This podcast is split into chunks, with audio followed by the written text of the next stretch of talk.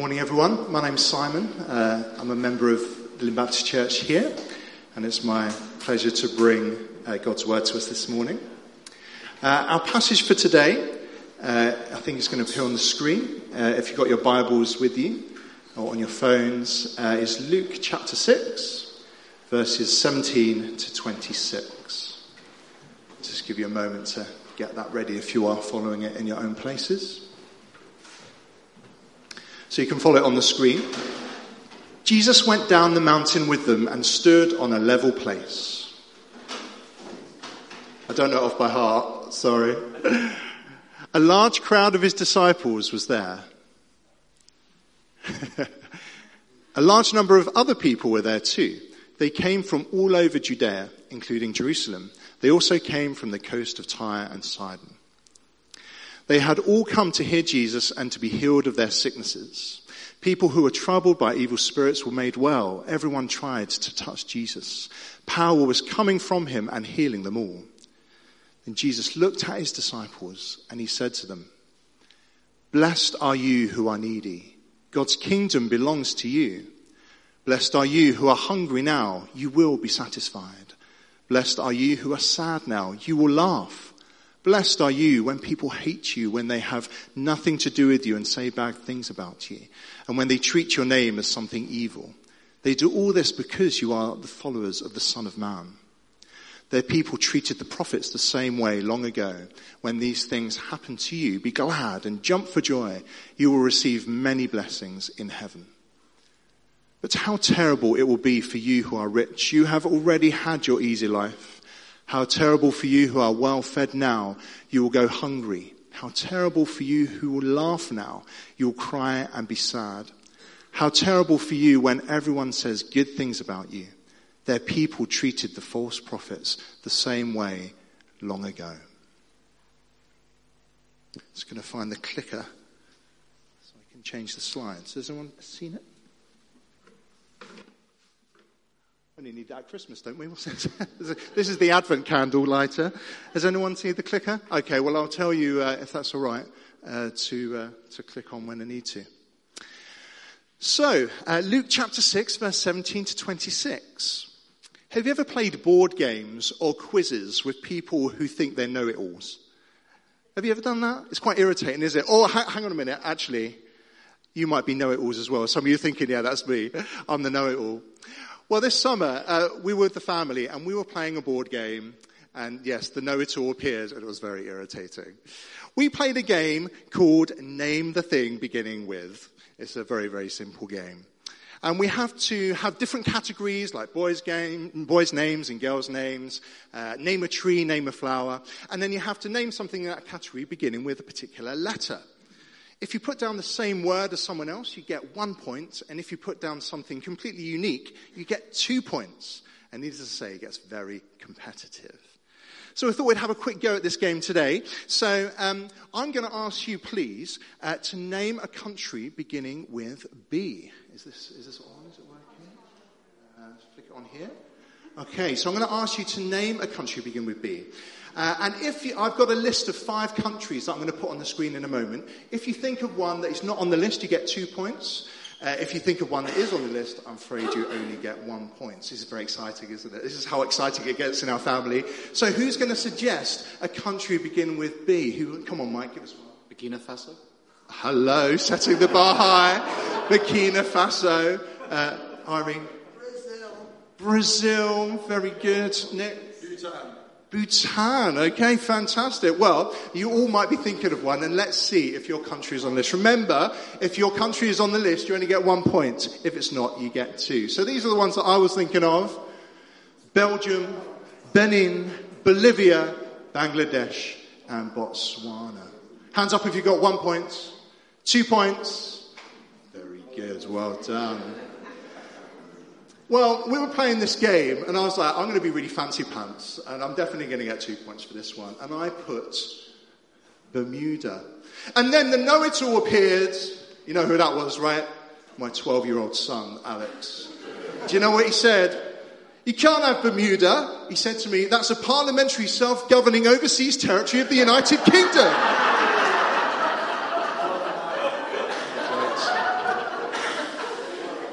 man. And then we Googled it, and that's exactly what it said.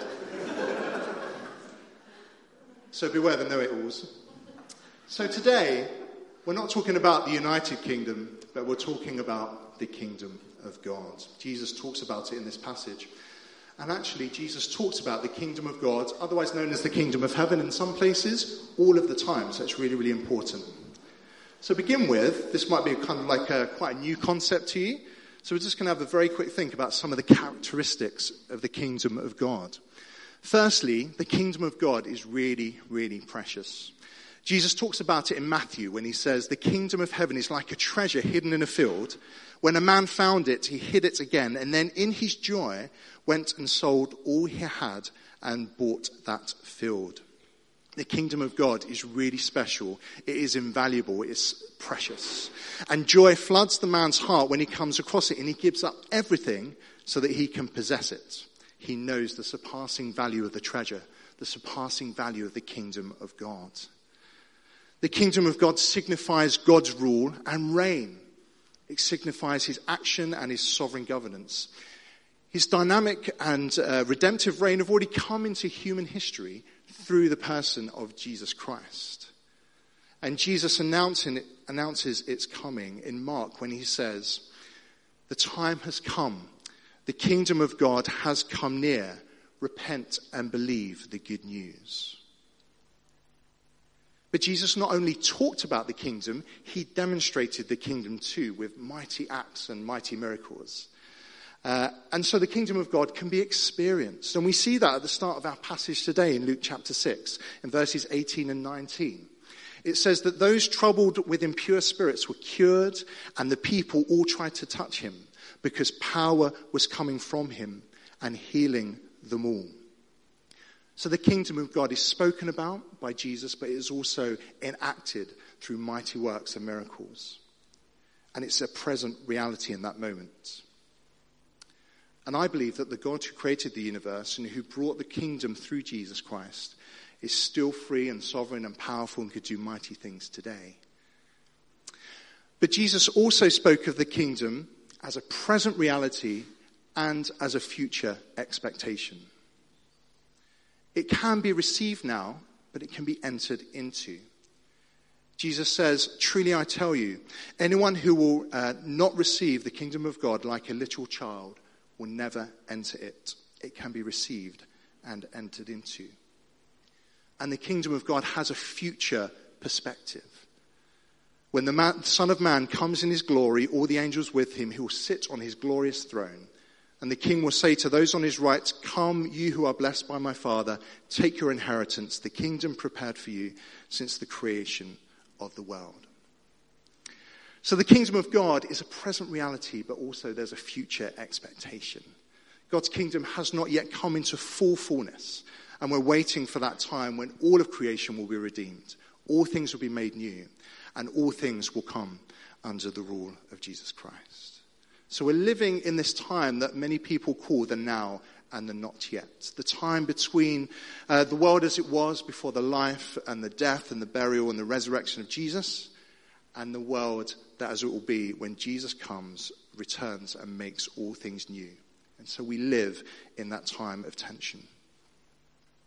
But as we live now, we need to hold on to what Jesus has done, and we need to hold on to what Jesus is going to do. And so there are three things I'd like to focus on as we look at this passage. I'd like to really encourage us today to live in faith, to wait in hope, and give him everything. To live in faith, wait in hope, and give him everything. So firstly, we are to live in faith. Looking at our passage, if you've got it in front of you, Luke chapter 6, we're going to go to verse 20. Looking at his disciples, he said, blessed are you who are poor, for yours is the kingdom of God. Blessed are you who hunger now, for you will be satisfied. Blessed are you who weep now, for you will laugh. Blessed are you when people hate you, when they exclude you and insult you, and reject your name as evil because of the Son of Man. Rejoice in that day and leap for joy, because great is your reward in heaven. The word blessed here in Greek, which was the the language originally used, is Makarios, and it's quite a difficult one to translate back into English. Some people translate it as happy or fortunate or having a deep divine-like joy or a sense of congratulation. It's that sense of blessed, happy, joyful are you because yours is the kingdom of God. Or that sense of congratulation. Congratulations, yours is the kingdom of God. But who are the blessed in this passage? Jesus talks about the poor, the needy and the hungry, the weeping, the excluded and the mocked. People who it seems have absolutely nothing to offer Jesus on a spiritual or material level. They don't seem to have anything that they can bring to earn their salvation or earn their entry into God's kingdom.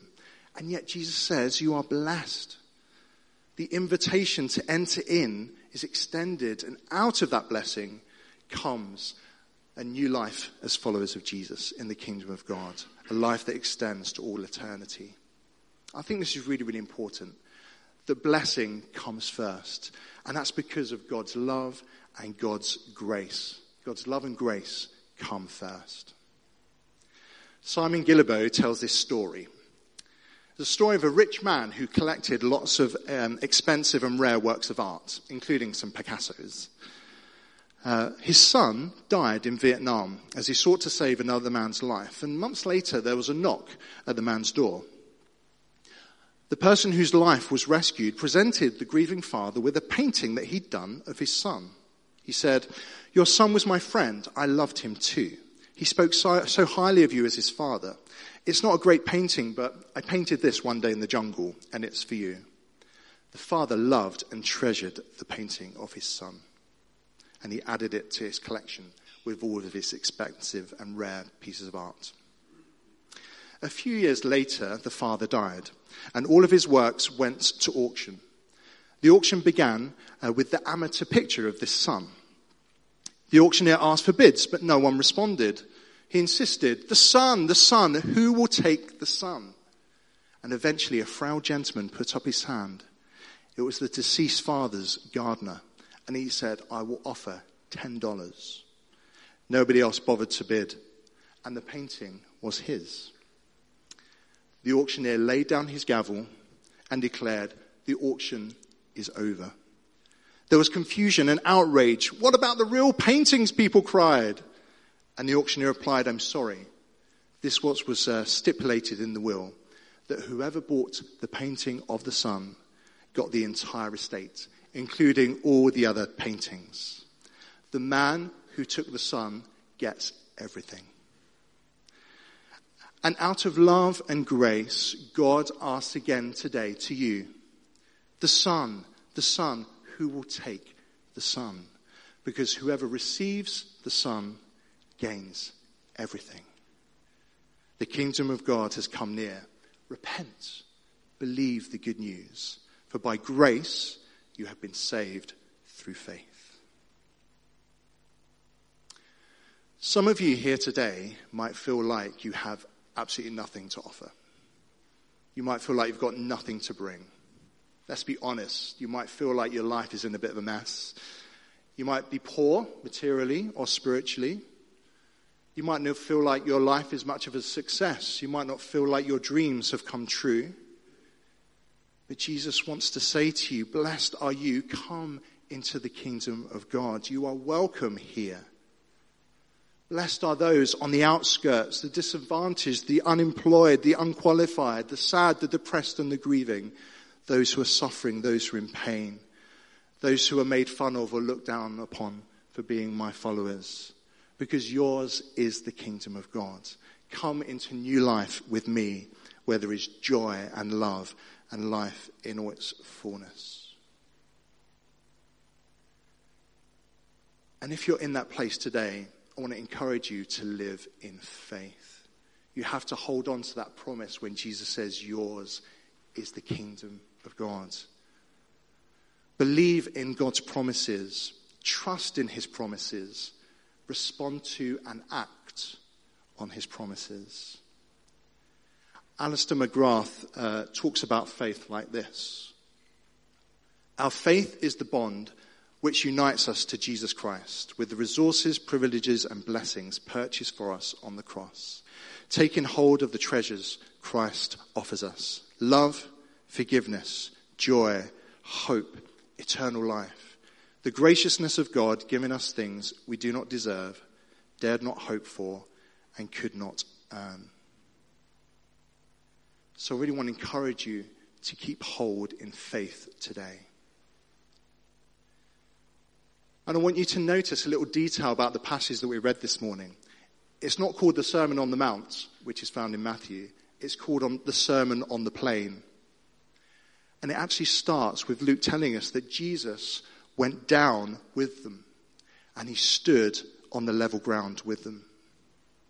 Jesus isn't speaking to his disciples from up high. He's not lecturing them or teaching them from above, but he comes and stands among them and says, "Blessed are you, for yours is the kingdom."